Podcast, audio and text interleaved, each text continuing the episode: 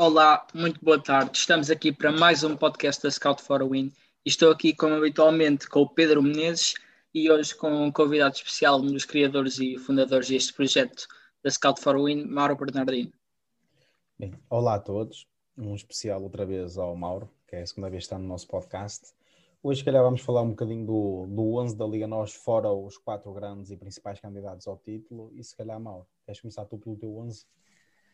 Boa tarde. Uh, posso começar, mas antes de mais dizer que, que, é mais uma vez um prazer estar aqui com vocês uh, a falar de bola e logo com dois, com dois intérpretes como vocês e portanto vamos passar ao 11.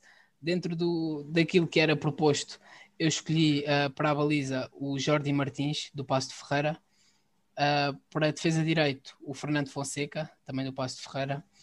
Fábio Cardoso e Tomás Ribeiro a fazerem a dupla de centrais e o Rubén Vinagre do Famalicão na esquerda. Depois, esqueci-me de dizer do início, mas era.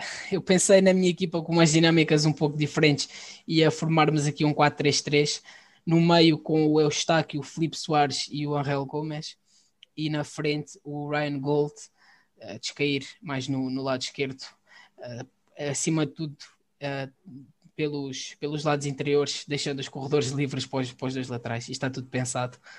O Ellis uh, era o outro avançado que também gosta mais de descair para, para a linha onde está a jogar e por isso também poderia dar ali alguma cobertura. E o Beto, uh, a ponta de lança. E escolhi principalmente estes dois porque acho que em termos de força, uh, capacidade de finalização, velocidade e saber explorar a profundidade, são dois jogadores top na nossa liga e que, que brevemente acredito que os vamos ver dar um salto. Olha, este, este exercício que nós estamos a fazer de montar um 11 com os jogadores fora do top, do top 4, eu queria perguntar aqui ao Tiago, o, o teu guarda-redes escolheste, foi o Jordi também, do Passo Ferreira? Foi, foi, foi exatamente o Jordi. E é interessante, porque eu também escolhi o Jordi no nosso 11, e, e, se calhar podemos ver o Jordi num, na próxima época, num dos quatro grandes, mesmo como suplente, não sei, o Benfica vai perder o Black Dimos. Se calhar é um pouco interessante ver se o Benfica pode manobrar e contratar Jordi para ser suplente ao Dan Leite. O que é que acham da, de Jordi até o momento na Liga? É de facto o melhor guarda-redes da Liga fora o, o top 4? Eu acho que isso é, é, acho que acaba por ser incontestável que Jordi, fora o top 4, é o, o melhor guarda-redes da Liga, super seguro e, neste, e tem ajudado imenso o, o Passos Ferreira a manter esta consistência defensiva e a sofrer uh, poucos gols, embora na última jornada acabaram por sofrer a dois, etc. Mas acho que ajuda imenso a manter a consistência defensiva do Passos de Ferreira. Mal, mesmo. Eu acho que, que, o Jordi é, sem dúvida, também dos quatro grandes. Uh, não, estamos a falar do Benfica, mas também não esquecendo uh, do Mateus do Braga. Acho que, que, fora deste, sim, o Jordi será o, o guarda-redes mais seguro. Mas caso se venha a confirmar a saída de Vlaco Dimos, acredito que o Benfica, também por, por aquela que tem sido a sua preferência e a sua política de transferências ao longo dos últimos anos e efetivamente mais com Jorge Jesus, que vai contratar um guarda-redes ao estrangeiro. É pena, porque acho que Jordi Martins merece uma, uma oportunidade no nosso campeonato e num patamar mais acima, mas lá está, ainda há Porto, Sporting, Braga e não descartando, claro, o Benfica, é apenas a minha opinião. Pegando nessa situação de uh, buscar jogadores ao, estrangeiro e buscar guarda-redes para serem suplentes, etc., uh, por exemplo, o Porto, época passada, acabou por ir buscar o Cláudio Ramos, que era uh, agora, como Jordi é dos quatro, sem ser os quatro grandes, o melhor guarda-redes, para mim o Cláudio Ramos era, sem, tirando os quatro grandes, era o melhor guarda-redes da liga.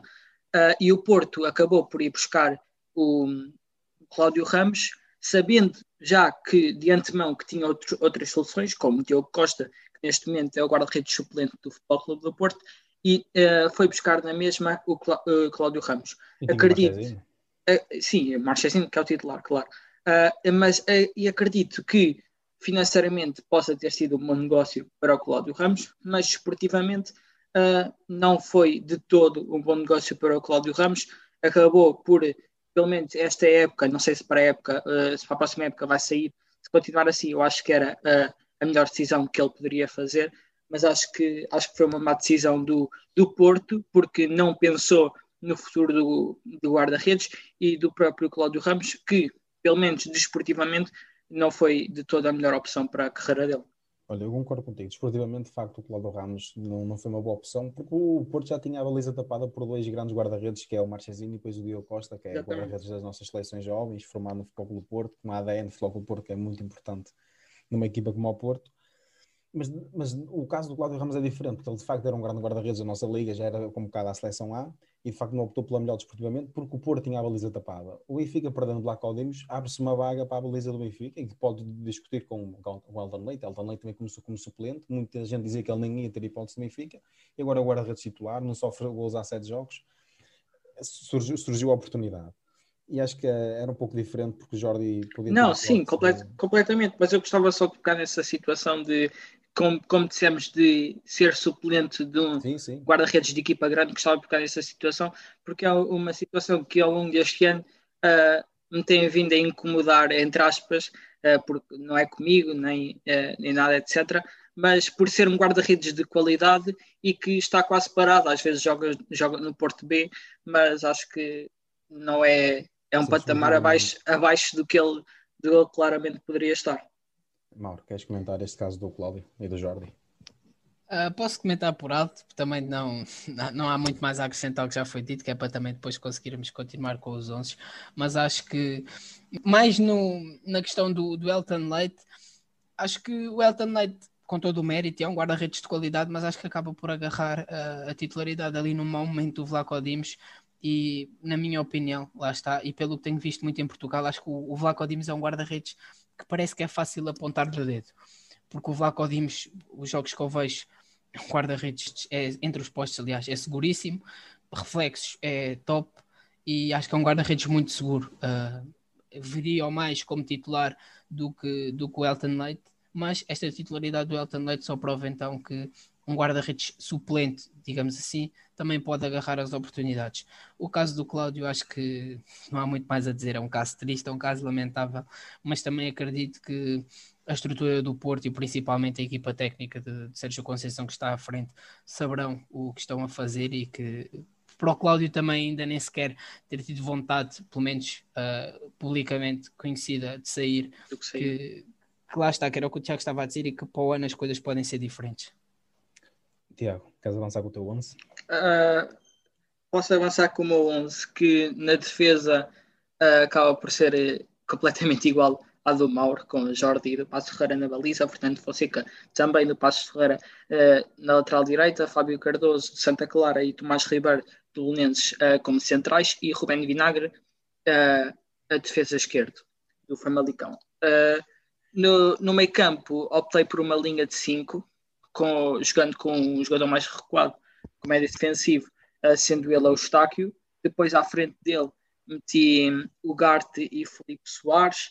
E nas alas meti, na ala esquerda meti Ryan Gold e na ala direita Angel Gomes. Depois, como vai, vai jogar sozinho, decidi meter, meter um ponta-lança uh, mais físico uh, e meti Douglas Tank, que eu acho que para jogar sozinho é sem dúvida um ponta-lança que que tem as características necessárias para tal.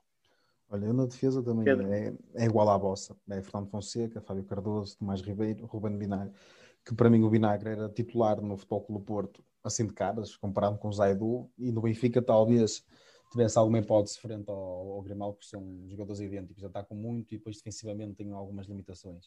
Depois o meu campo também é Eustáquio, Felipe Soares e, e meti Bruno Costa, e depois na frente é Ryan Gold, Angel Torres e Beto.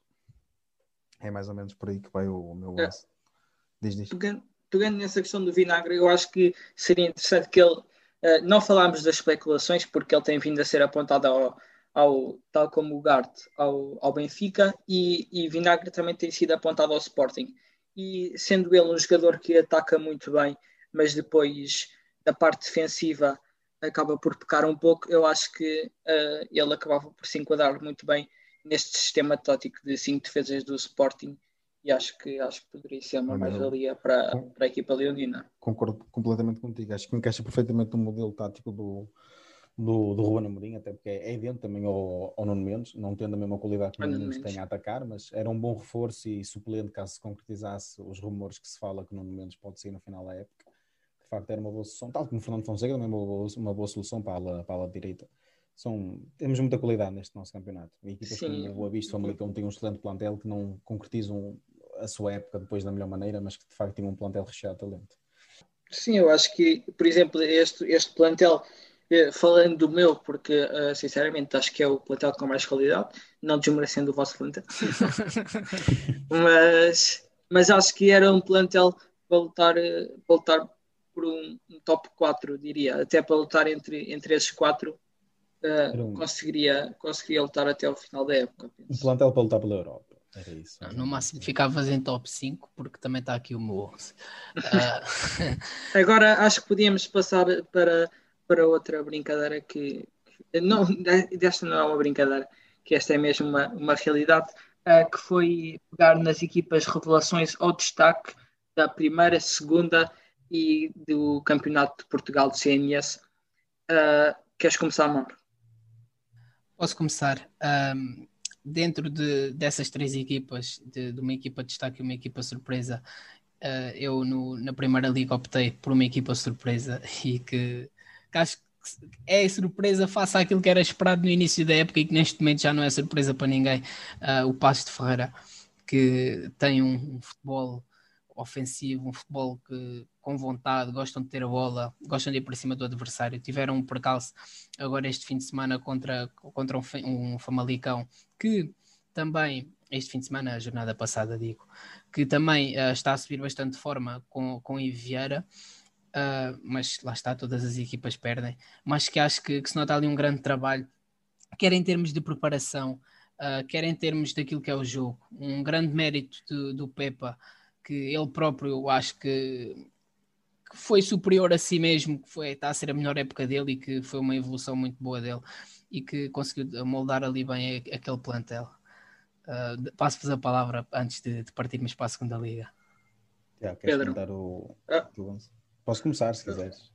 Uh, eu posso, eu posso, posso começar uh, porque eu, eu não escolhi, eu poderia ter escolhido o Passos de Ferreira, que é sem dúvida uma, uma das maiores surpresas deste campeonato, porque se formos ver em termos de estrutura, para mim o Passo Ferreira é uma das melhores equipas, é uma das melhores equipas do, uh, de Portugal, porque é uma equipa que aposta sempre em treinadores jovens, uh, como o Paulo Fonseca, que acabou por se ingrar no, no Passo de Ferreira e tem sempre uma estrutura muito boa uh, à volta dela e acaba por, passado uns anos, depois dessa estrutura trabalhar uh, em cima de algum treinador ou alguma equipa, fazer sempre boas épocas e conseguir uh, ir à Liga Europa, por exemplo, como conseguiu há uns anos.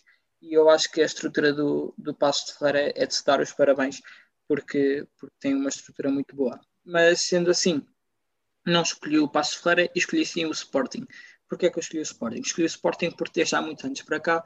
A equipa leonina tem, tem sido muito instável, principalmente a, direção e depois transparece para os jogadores e os jogadores acabam por ser instáveis dentro de campo. Mas isto aconteceu por N situações que muitos de nós sabemos uh, e que não vale a pena estar a falar aqui, mas com a contratação muito arriscada por parte da direção leonina uh, de Romano Amorim, sendo ele o treinador mais caro da história do futebol, as expectativas estavam muito, muito elevadas e cria-se resultados uh, depois deste investimento tão grande. Mas eu acho que com esta época que o Sporting tem feito, apesar de, da eliminação da, das competições europeias e da eliminação precoce da Taça de Portugal, os Leões já conquistaram a Taça da Liga e estão em primeiro no campeonato. Por isso, até eu acho que esta época está a superar as expectativas dos adeptos sportinguistas mais otimistas. Por isso, depois nota-se que o Sporting está uma equipa muito mais unida, uh, pelo menos dentro das quatro linhas e, dentro, e o balneário, aquilo que nos transparece é essa, é essa união. E depois a direção com, com o dedo, certamente, de Rubén Amorim, porque é ele que, é ele que quer ver uh, as dinâmicas de equipa, é ele que quer ver os jogadores dentro do campo a dar o seu melhor. E ter jogadores com qualidade, a direção foi muito bem, atacou muito bem o mercado de transferências e acho que foi, acabou por ser tudo certeiro até o momento e está a dar, está a dar tudo muito certo até o momento. Pedro. Olha, eu concordo contigo, se calhar o Sporting pode, é, é e pode ser uma das, das revelações desta liga, mas eu também caí mais para o, para o Passo Ferreira, até porque acho que o Sporting é mais um projeto de um treinador, de um homem só. Acho que é ele que, que gera as contratações e tudo mais. Acho que passa tudo. Acho que ele é o manager daquela equipa. Não é tanto mérito para a estrutura. Achas, achas que, achas que a, a, revelação é mais o Rubén Amorim ou o Sporting? Sim, não o Sporting. Acho que é mais por aí. Acho que é embora ele tenha, seja o treinador mais caro da história do futebol, acho que não se estava à espera, pelo menos em tão curto tempo, fosse já conseguir gerar este provavelmente efeito. ser este efeito na equipa e ser campeão nacional. Mas o Passos, eu vou mais para o Passo, o Pepa também é, é um, dos, um dos treinos de revelação, mas o Passo é uma equipa que tem uma estrutura em si, que todos os anos mantém uma estrutura, uma equipa base, que é muito fundamental para depois, quando sai um jogador ou outro, se entrarem, tem aquela base daquela equipa, aquele já está ali seguro. Até o treinador que se vier já tem ali uma série de jogadores que já jogam entre si e que facilita as dinâmicas da equipa quando vão, uh, quando vão jogar e mudam algumas peças, se tiveres uma base de uma equipa muito forte.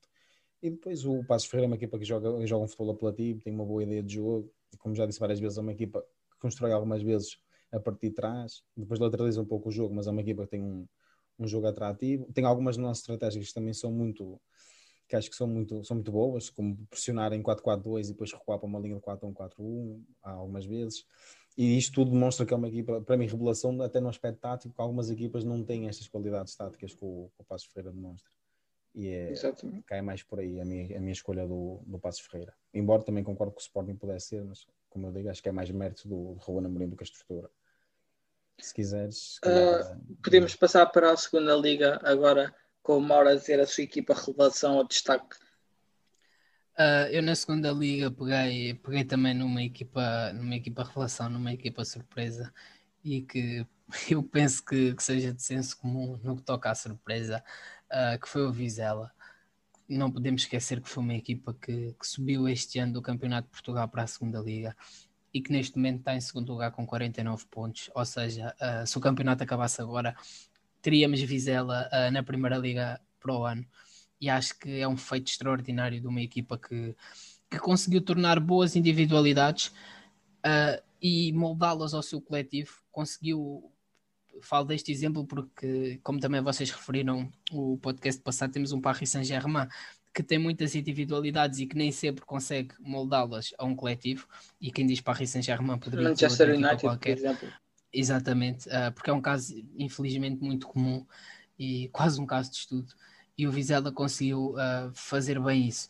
Tendo também aquele que para mim é, é, o grande líder da equipa, que é o treinador Álvaro Pacheco, que é um treinador que já havia mostrado a sua qualidade, um treinador relativamente novo, uh, com 49 anos, e que, que creio que, que, está agora a dar os, os primeiros passos grandes que, que toda a gente está a ver e que a forma como ele mete a equipa a jogar, a garra que ele transmite para os jogadores é, é muito boa e acho que o, que o Vizela pode, pode mesmo fazer uma grande. Já fez, mas pode acabar a época com, com esta gracinha. Sim, eu concordo. Eu também podia, podia completamente uh, falar do Vizela, porque é uma equipa que tem um grande projeto à volta e que na sua primeira temporada, como tu disseste, de, de, segunda, liga, de segunda liga está a lutar para subir e não é qualquer equipa. Uh, e consegue fazer isso.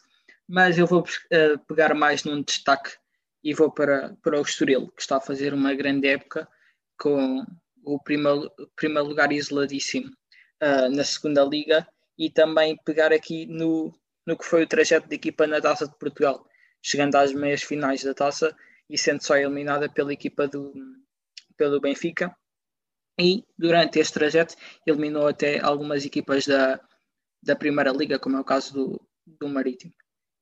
Uh, depois, a equipa conta com, com o treinador Bruno Pinheiro, com uma ideia de futebol ofensivo e positivo, e eu acho que acertaram em cheio nessa contratação do mesmo. E depois tem ainda um plantel que mistura a qualidade com a experiência. Com Joãozinho, por exemplo, jogador que já passou, que passou no Sporting, e depois conta, para mim, com um dos melhores jogadores uh, ou mesmo o melhor jogador da segunda liga, Miguel Crespo, o médio, o médio centro de muita qualidade, criativo e que ajuda muito esta equipa uh, a ter um bom resultado no, no coletivo. Pedro. Olha, a minha, a minha escolha também na segunda liga vai para o, para o Vizela. Não tenho muito mais a acrescentar como o Mauro disse, mas de facto dizer que, que, o Vizela tem uma série de jogadores com qualidade e que por vezes, como vemos nas grandes equipas como o Paris Saint-Germain, como falaram, e no Man United, às vezes não conseguem coletivamente encaixar-se, mas de facto o Vizela apresentou um bom futebol. apresenta boas dinâmicas e depois também destacar que são muito fortes no ataque, tem o segundo melhor ataque da liga, atrás só apenas do, do Estoril, que de facto é imparável também, como falaste bem, e já tinha subido a carimbada. E, e era isso, o meu destaque vai para o Vizela, que de facto pode fazer esta gracinha e subir à Primeira Liga passado alguns anos. E uh, se calhar agora ia para o CNS e podia já falar do meu destaque, que é o, fala, fala. Que é o Anabia está na, na Série D do, do CNS, que não é uma série fácil, tem equipas como o Lusitânia, o Canelas, que esteve muito bem no início da época, o São Joanense, o próprio Boladares Gaia, Castro Daire, Espinho, tem, Beira-Mar, que é um histórico do nosso, do nosso futebol. É, é uma série que não é fácil, que é, que é bastante competitiva, tem a melhor, a melhor defesa da, da série, o melhor ataque da série, também tem um futebol apelativo, com, ao nível que é, e era mais por aí que o Anadia, de facto, acho que é um série candidato a subir à, à segunda liga, a meu ver. Mauro. Queres falar sobre o teu destaque CNS? Uh, sim, o, o, meu destaque uh, não foi na Série D, foi na Série B e acaba por ser um destaque e não uma revelação e passo já a explicar porquê. A equipa que eu escolhi foi o FAF e esta, esta, esta escolha acaba por consolidar um pouco uh, com a minha escolha da segunda liga, porque nos dois últimos anos, excluindo este, o FAF ficou em segundo lugar na série, sempre atrás do Vizela e, e, agora o Vizela acabou por subir, eles acabaram por fazer jus que, que seria o mesmo, o segundo lugar a ascender ao primeiro. E é uma equipa que, que joga um bom futebol, que também tem, tem jogadores interessantes, que é o caso do Paulinho, um miúdo de 21 anos que até há bem pouco tempo estava na Distrital e que neste momento é o melhor marcador da série.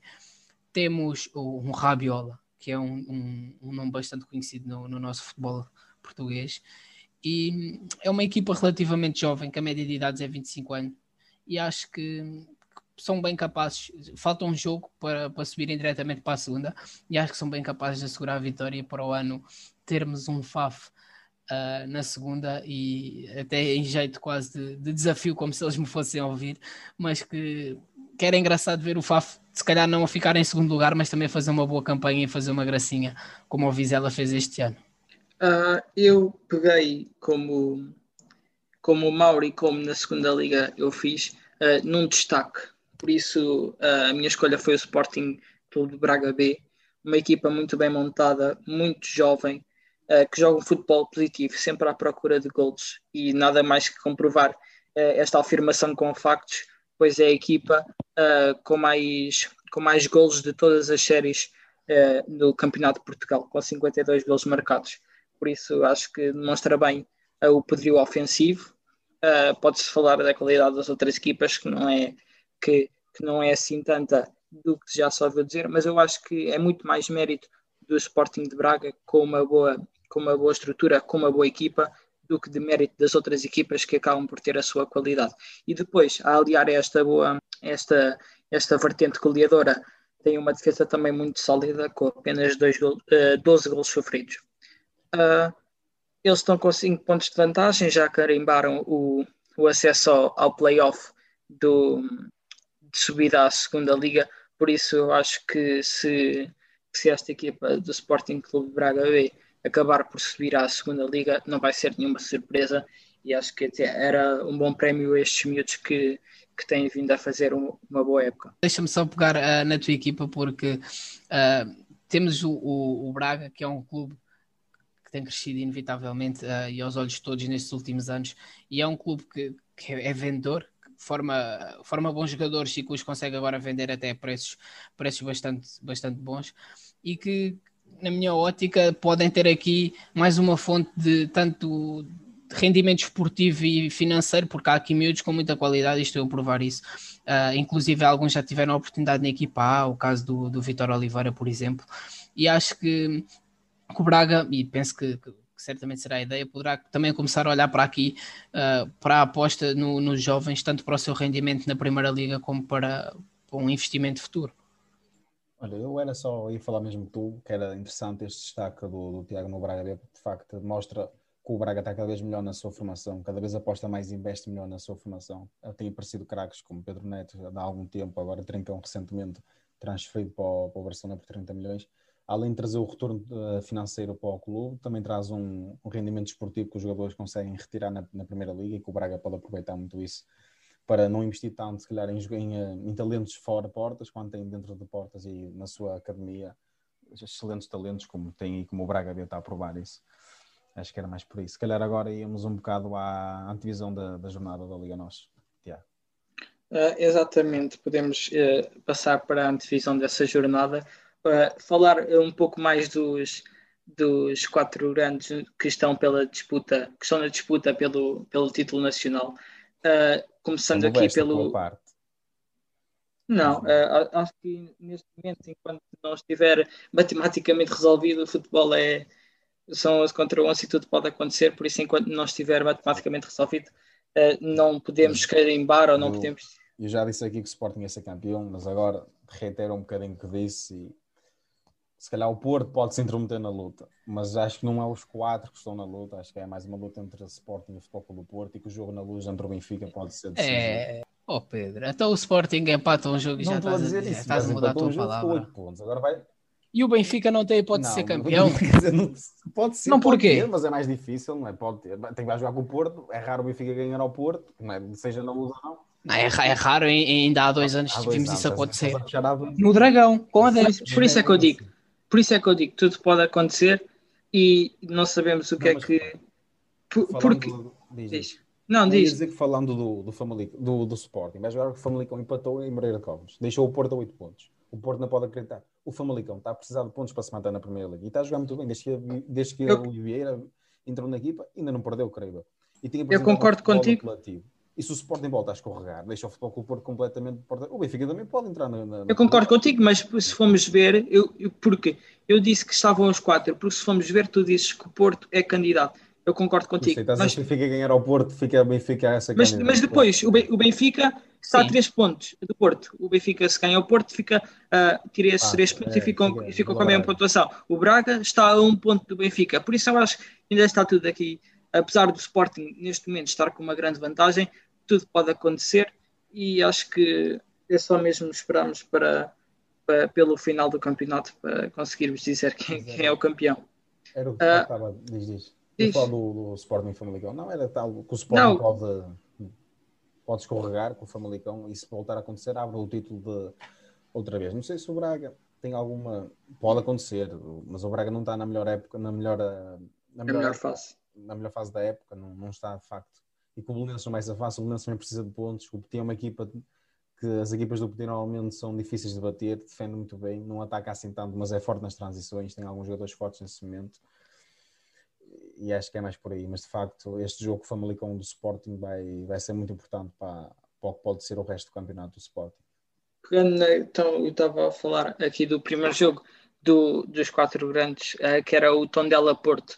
O Tondela, que em casa, como já todos sabemos, é uma equipa completamente diferente uh, de, do Tondela fora, embora no último fim de semana fez uma gracinha e foi vencer a casa do Vitória Sport Clube uh, por 2-1. Vitória Sport Clube também não está claramente no melhor momento da, da sua época. Vou Mas o Ton... é, mesmo.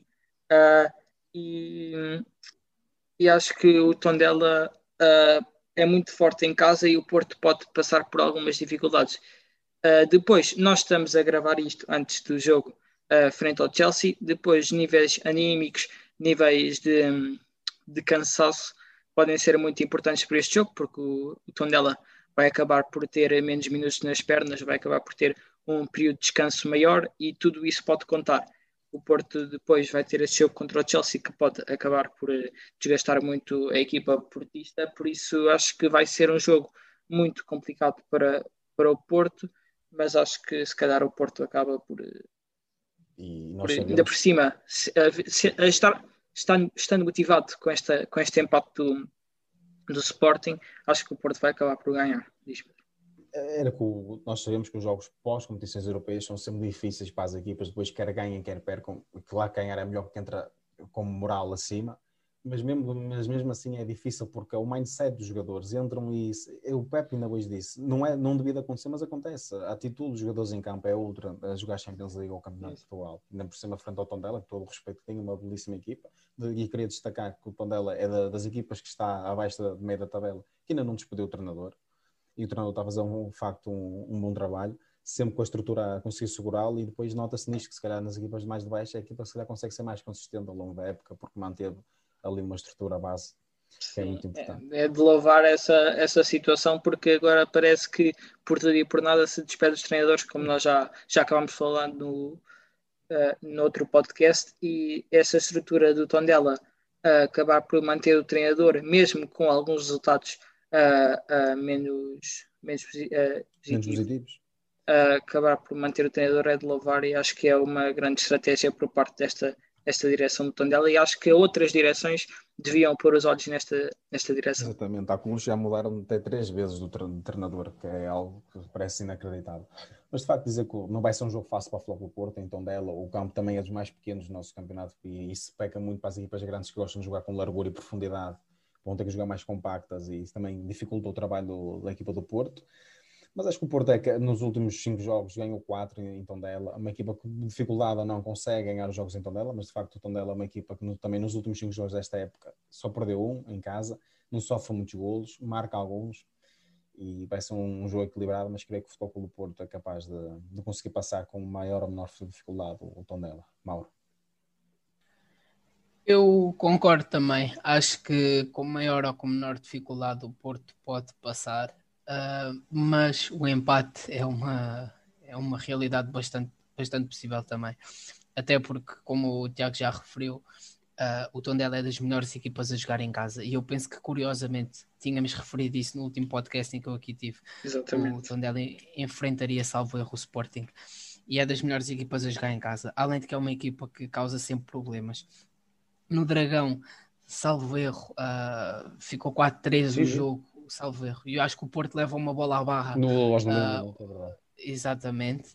E acho que lá está, tem também em conta que o Tondela vai ter mais tempo de descanso. O Porto foi Santa Clara, três dias depois o Chelsea, três dias depois o Tondela. Vai depender também um pouco do, daquilo que foram os níveis anímicos do resultado do Chelsea, mas que, que acredito que com mais ou com menos dificuldade que possa, nem que seja um zero, a vencer. Agora passamos para, para mim e acho que na opinião de todos, para o jogo da jornada que vai ser o Passo de Ferreira Benfica. Passo de Ferreira, que é a equipa que nós. é o Sporting Famalicão, o jogo da jornada. Ok. Não, mas esse... em termos, sim, eu percebi o que o Tiago quis dizer. Em termos de classificação, acho que acaba por ser ah, o. Sim, o duelo entre os maiores, sim, sim. Em, em, termos de importância, lá está, mas acho que estás a pôr o, a, o jogo do Sporting. É relativa, é, a importância neste momento, isso já estou com Ah, está, mas acho que estás a dar muita importância a esse jogo. Não estou, é. Não, isto se o Sporting assim, empatar. Se ganhar, não. acabou, não dá hipótese a ninguém, é campeão. Se não ganhar, abre outra vez o título ao Benfica e ao Porto. Ah, eu acredito que se eles ganharem, continuam a ser aquilo que são até agora, que é os maiores favoritos a ganhar e a equipa que está mais Mas lançada. Sempre, e se empatarem são também. Não sei qual, qual Mas é se que empatar, é. mesmo que percam, são os favoritos, dependem só de si. Sim, Mas abrem, percam. Abrem a discussão do título assim. Quer dizer, se, se o Sporting ganhar em Famalicão, era quase impossível não ser campeão. Porque imagina, não, não, não, é em Famalicão, o jogo vai ser no, Sim, Estado não, Alfa. Se ganhar ao Famalicão, vai, vai perder os jogos a seguir todos. É Ainda há Braga e Benfica. Mas mesmo que perca esses jogos, fica com bola barragem sobre o Porto. Estás a, estás, a, estás a perceber? O Benfica, mesmo assim, também tinha que ganhar por duas bolas. Ou, Acho que ainda falta muito. O, o Sporting é, é, o maior, é o maior candidato e será independentemente do jogo, deste, do jogo Famalicão. Por isso é que acho que não será tão decisivo como estás a dizer. Não querendo ir contra ti, Pedro. Então, e o jogo do Passo Ferreira? Eu estou a perceber o que é que tu estás a querer dizer.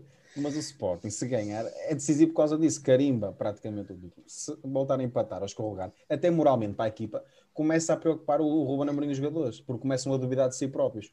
Com quem? Isto já aconteceu mais vezes ao Sporting. Ainda no ano de Jorge Jesus, perderam o título de última jornada. Isto vai, pode pesar moralmente para a equipa. E se ganhar, ainda há outro Foi o que eu falei da instabilidade. Exato, da instabilidade que o Sporting sofria nos últimos anos pode pesar nesta época, ainda por cima, que se o Sporting, se, se verificar uh, que o Sporting continua este mal, estes maus resultados, que neste caso foram só um e nem foi assim tão mal, foi apenas um empate, continua uh, a, a única equipa invicta do nosso campeonato. Por isso, acho que neste momento não vale a pena estarmos aqui a, a transformar este empate numa, numa coisa tão não, grande. Mas como o Sporting é... começar a perder pontos, etc. Mas não é só o empate. Nos últimos cinco jogos, creio, se não me engano, o Sporting ganha por diferença de uma bola quando ganha ou empata ao jogo. O Sporting tem. O Ruben Amorim diz que a equipa melhorou. Eu acho que não melhorou, porque eu acho que o Sporting anda a pecar, que faz o golo e começa a defender muito cedo. E começa-se a notar isso. Ou acaba os jogos em dificuldade e depois dizes que é estrelinha que o Sporting acabou por ganhar. ou então acaba por empatar com o Calha, com Sim, o mas neste... e faz o gol. É neste jogo eu acho que o Sporting, ao contrário de a época toda até agora, o Sporting acabou por ter por ter um bocado de, de azar com dois gols anulados. Foi, foi o contrário. Bem, ah, bem, estrelinha, bem, agora foi a estrelinha para o Moreira. Bem anulados, mas, por exemplo, dois centímetros que acabam por ser. Isso, isso, até o Mauro e eu estamos de acordo. Acho que ninguém é maluco para dizer. Não, mas já aconteceu noutros clubes também. Aconteceu noutros clubes. Sim, sim, mas a questão, a questão, não é essa. A questão é, é a falta de sorte.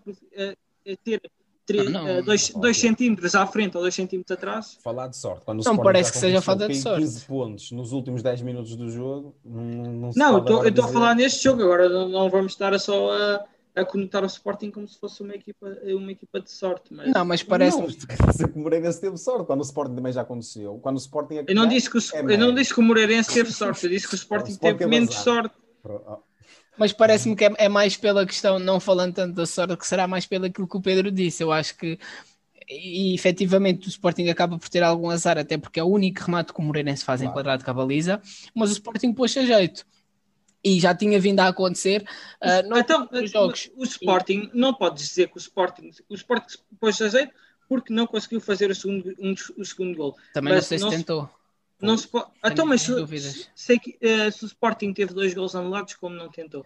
Mas seguindo... há, há, jogadas rápidas que dá para, para, para fazer um gol. O Sporting, a bola bate, e, e, nada contra, mas não é. Então é isso. Por exemplo, no Dragão, em que conseguiram fazer um jogo defensivo e levar o empate, e quem diz no Dragão diz noutros jogos, correu mal agora, mas. É mais por aí. Passos Ferreira Benfica. O que é que acham do. Eu acho que vai ser um jogo difícil para o Benfica, embora o Passo tenha perdido este jogo contra o Famalicão. O Famalicão, desta altura do campeonato, não é o Famalicão do início da época, nem da meio da época em janeiro. É um Famalicão diferente, um, um Famalicão gosta de assumir o jogo, sabe ter a bola, sabe controlar o jogo à sua maneira, sabe as ideias, os jogadores conhecem as ideias que o treinador já implementou, que ainda não tem muito tempo, mas nota-se já a mão de, de Vieira na equipe. E de facto, o Passos Ferreira, tirando esse jogo, é uma equipa também que muito boa do nosso campeonato, como dissemos, foi o nosso destaque na, na Primeira Liga, tirando o, o Tiago. E uh, não vai ser um jogo fácil para o Benfica, embora o Benfica esteja a melhorar no, no capítulo ofensivo, tem criado oportunidades, falta um matador ao Benfica e pode custar alguns pontos agora em Passos Ferreira, porque de facto, se o Benfica falhar as oportunidades que falhou, como agora falhou neste último jogo, arrisca-se a não ganhar o jogo e a perder este comboio para a luta pelo título.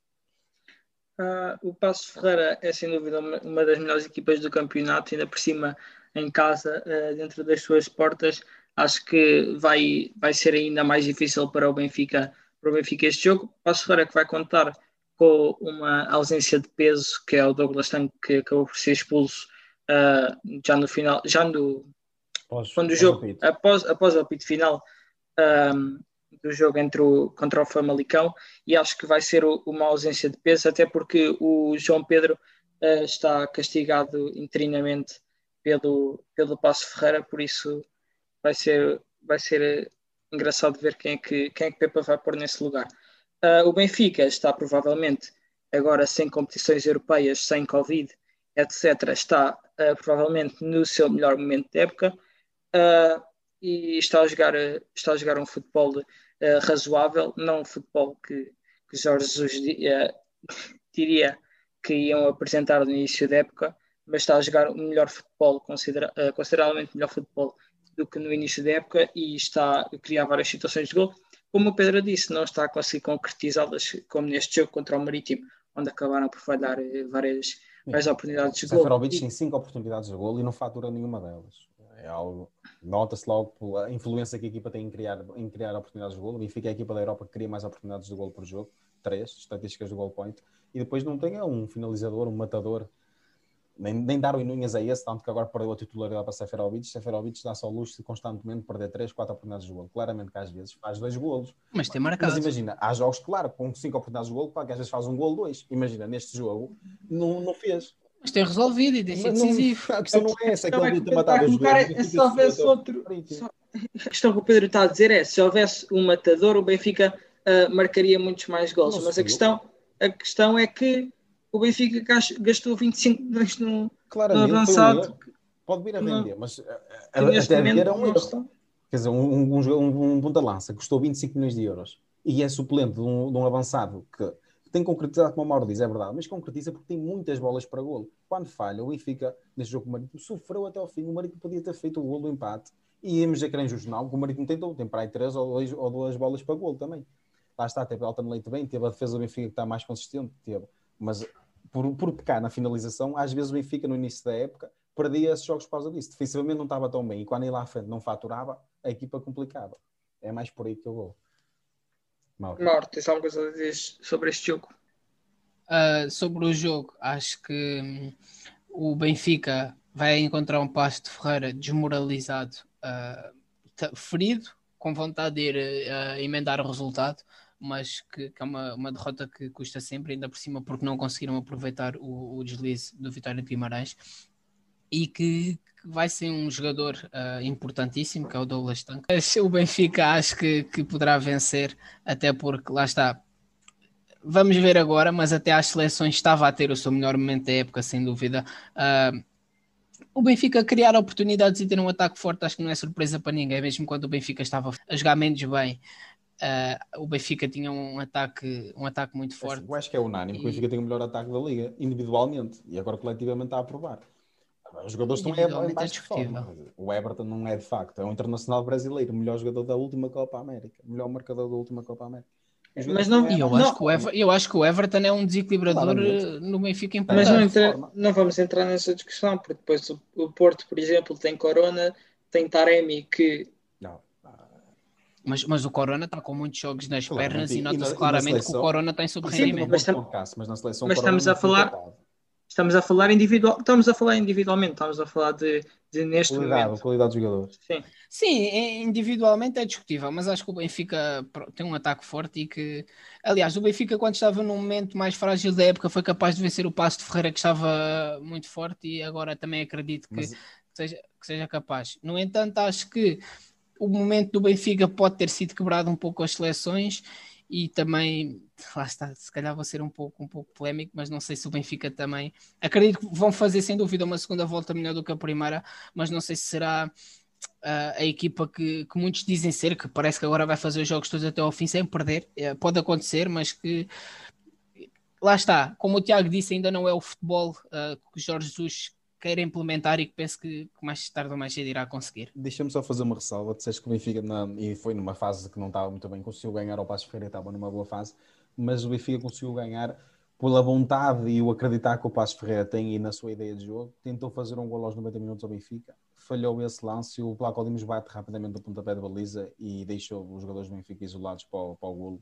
E o Benfica ganhou aos 90 minutos esse jogo. Não foi um jogo fácil. Oh Pedro, mas ganhou. Está bem, mas ganhou com sorte, não foi assim, não vai ter sempre sorte, não é? Nem o Sporting tem. Mas a sorte faz parte. Claro, e Ainda agora o, Porto ganhou ao Santa Clara com um golo do Tony Martinez aos 94, ah, se calhar dirá mas, sorte. Mas eu acho que é diferente, porque acho que o Porto queria mais e tenta mais do que, por exemplo, uma equipa do nosso Sporting. A partir dos 70 minutos, acho que sim, que, que o Porto apresentou a de volume ofensivo. Claramente. Falando agora do, do Braga Belenenses. Ah, não sei se vai ser um jogo muito fácil para o Braga. O Braga não está também no melhor momento da, da época, não está a jogar aquele futebol que todos reconhecemos que era o com bola, era das melhores equipas, se não a melhor a jogar ah, no nosso campeonato. E o Belenenses, sabemos que Petit não, não é uma equipa, é uma equipa física, uma equipa muito boa a defender e precisa de pontos também. Esta derrota na última jornada do Belenenses em casa não, não facilita nada também as contas à, à equipa do Belém.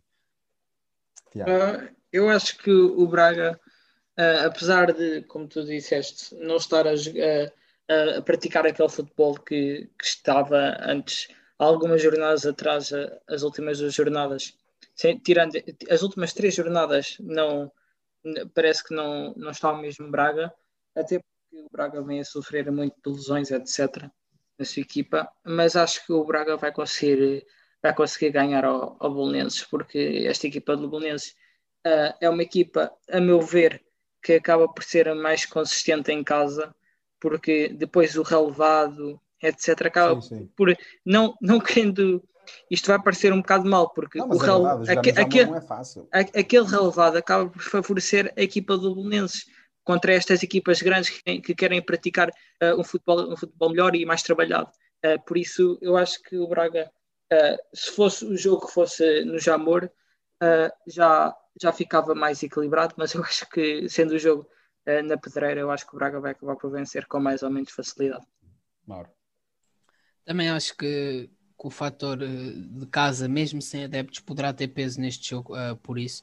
E, e, aquilo que disseste do, do estádio, do, do, do estádio relevado, que contra equipas grandes, foi algo que também que já deu, deu pano para mangas e felizmente agora já não dará porque acho que fizeram alterações, mas que até o próprio Sérgio Conceição no, no empate 0-0 uh, que tiveram lá uh, comentou isso. E claro que sim, porque quando uma equipa quer, e deixa-me só fazer esta ressalva porque acho que é importante falarmos disto, quando uma equipa quer jogar e ter bola e conseguir construir e criar e partir para cima, o relevado não ajuda e uma equipa que, como o Belenenses, com todo o respeito, uh, mas que contra os grandes opta sempre por um jogo mais fechado e mais defensivo, não precisa tanto de, de ter bola e que, que acaba É a estratégia, ser... sim. É não estou não, não a dizer em termos de, de dimensão, estou a dizer aquilo que, que eles apresentam. Quando tu, tu disseste com todo o respeito, eu acho que claro. não, não, estás a constatar factos, não é com todo o respeito, é, é a estratégia que eles apresentam claro. nesse jogo e é, é completamente plausível a parte deles. E acho... O, o relevado em mau estado prejudica quem? Os jogadores mais tecnicistas, não é? Os jogadores Exatamente. nos grandes clubes. É, é óbvio, ah, não? o Coro anda com bola, não consegue fazer nada com aquele matagal, parece, não é? parece que tem lá batatas plantadas, não é? com todo o respeito pelo Jamor. É que fica difícil para controlar a bola num relevado daquele, cheio de buracos, não há condições. Olha cá, os jogadores tecnicistas também fora dos grandes. Mas eu percebi, mas eu percebi. Mas, por norma, uh, a, de, a, densidade, a densidade de qualidade. Sim, sim, sim, claro. É mais presente no, nos grandes. Claro, Agora, passando aqui para, para, o jogo da jornada para o Pedro, uh, o Sporting Famalicão, o Sporting que acabou por empatar na última jornada frente ao, frente ao Moreirense uh, no, no último minuto do, do tempo regulamentar. Uh, agora, e que vai jogar contra um Famalicão que está provavelmente na melhor fase da época, com o novo treinador Vieira, que conseguiu, conseguiu levantar esta equipa do Famalicão que individualmente tinha muita qualidade e tem muita qualidade, mas parecia que os jogadores ainda não se tinham conseguido encaixar, encaixar coletivamente. E acho que Vieira está a conseguir fazer isso. Esta equipa que já vai no terceiro treinador da época, como o Pedro dava há bocado o exemplo de equipas que já tinham tido três treinadores, esta época o Famalicão é essa equipa. E acho que finalmente o Famalicão acertou no treinador e, e, e acho que é, o Famalicão pode dar muito trabalho ao Sporting. Olha, já falei um bocado disso. Queria só dizer que é o jogo da jornada para mim, porque o Sporting vai em primeiro, é o principal candidato ao título. E para mim, o jogo de Sporting todas as jornadas vai sempre o seu jogo de cartaz, a não ser que haja um Benfica Porto, aí é óbvio, não é? ou um Sporting Braga, mas aí até o Sporting está incluído. Vai ser sempre o jogo de cartaz do Sporting. Ainda mais este jogo, porque é o Famalicão, que atualmente é das melhores equipas a jogar. Imagine-se, era das piores a jogar, porque não tinha ideias coletivas, como bem disseste, tinha talento individual, mas coletivamente era fraco, no início e no meio da época. Agora, no e fim da época, é das melhores a jogar. Provavelmente joga melhor que o Passos Ferreira. E este Famalicão, que quando não quando estava a jogar menos bem, acabou por conseguir arrancar um empate em casa contra o Sporting, 2-2. Claramente. É uma, é uma equipa que não, não é fácil de bater. Mas agora, eu falei um bocado mais do Famalicão, mas é óbvio que o Sporting também, e para mim é favorito é ganhar o Famalicão, até porque quer, quer provar que, que consegue ser campeão, a si mesmo, não aos adeptos, e, e, ao plantel, ao treinador, ao presidente, querem, querem provar que são capazes deste feito do, do Sporting. Eu acho que quando nós falamos dos quatro grandes, dos quatro grandes uh, acho que todos esses são favoritos a ganhar os seus jogos. Mesmo Claramente, que depois, sempre. porque agora disseste que o Sporting era favorito, eu acho que todos são favoritos, depois uh, se ganham ou não já, já são outros 500. E com menor ou menor favoritismo são sempre os favoritos. Isso é, sendo, até o Braga é sempre favorito a ganhar os seus jogos. De facto, tem o, melhor plan, tem o quarto melhor plantel. Mas o Famalicão para mim tem o quinto melhor plantel. Um plantel é melhor que o de Passos Ferreira. É, a ideia era que está a estar, como tu dizias, não tem Sim, ideias coletivas. Foi o terceiro treinador é que conseguiu acertar. E depois havia. Mas é por aí mais. Acho que é, o Sporting é favorito como é sempre o Famalicão vai tentar fazer e carimbar, porque se ganhar fica com 29 pontos, já fica bem distanciado até daquele antepenúltimo lugar que pode dar um playoff. Mas acho que já se distancia, acho que já não, não fica muito em causa e acho que vão dar tudo para conseguir eh, manter-se na Primeira Liga. É, eu acho que este Famalicão, com o que está a jogar agora, essa Sim, questão de. Jogo, esta, questão, esta, esta questão de, de descer divisão já está, mais, já está mais ou menos assegurada, porque se continuarem a jogar este futebol, vão, vão continuar na Primeira Liga com facilidade. Mauro. Mauro. Uh, estão em sintonia, vocês disseram em cor. Um, acredito também que o, que o Famalicão não, não vai descer de divisão, até porque está a praticar um futebol uh, muito bom, está a ter resultados e Vieira conseguiu mexer muito bem na equipa. Uh, aguardo este jogo do Sporting com alguma expectativa, porque o Sporting já teve um empate, uh, mas conseguiu responder bem e gostava de ver agora se também nesta fase final se, se a equipa conseguir manter esse estofo e apanhando até um, um bom adversário em boa forma se conseguiam uh, apresentar-se a um bom nível. No entanto, acredito que, que a equipa de Rubén Amorim não vai vacilar e que o Sporting uh, consiga mesmo os, os três pontos uh, com relativa facilidade, se calhar. mas, mas vamos ver. Olha, e o que é bom também acaba. Fiquem bem, fiquem em casa e até o próximo episódio.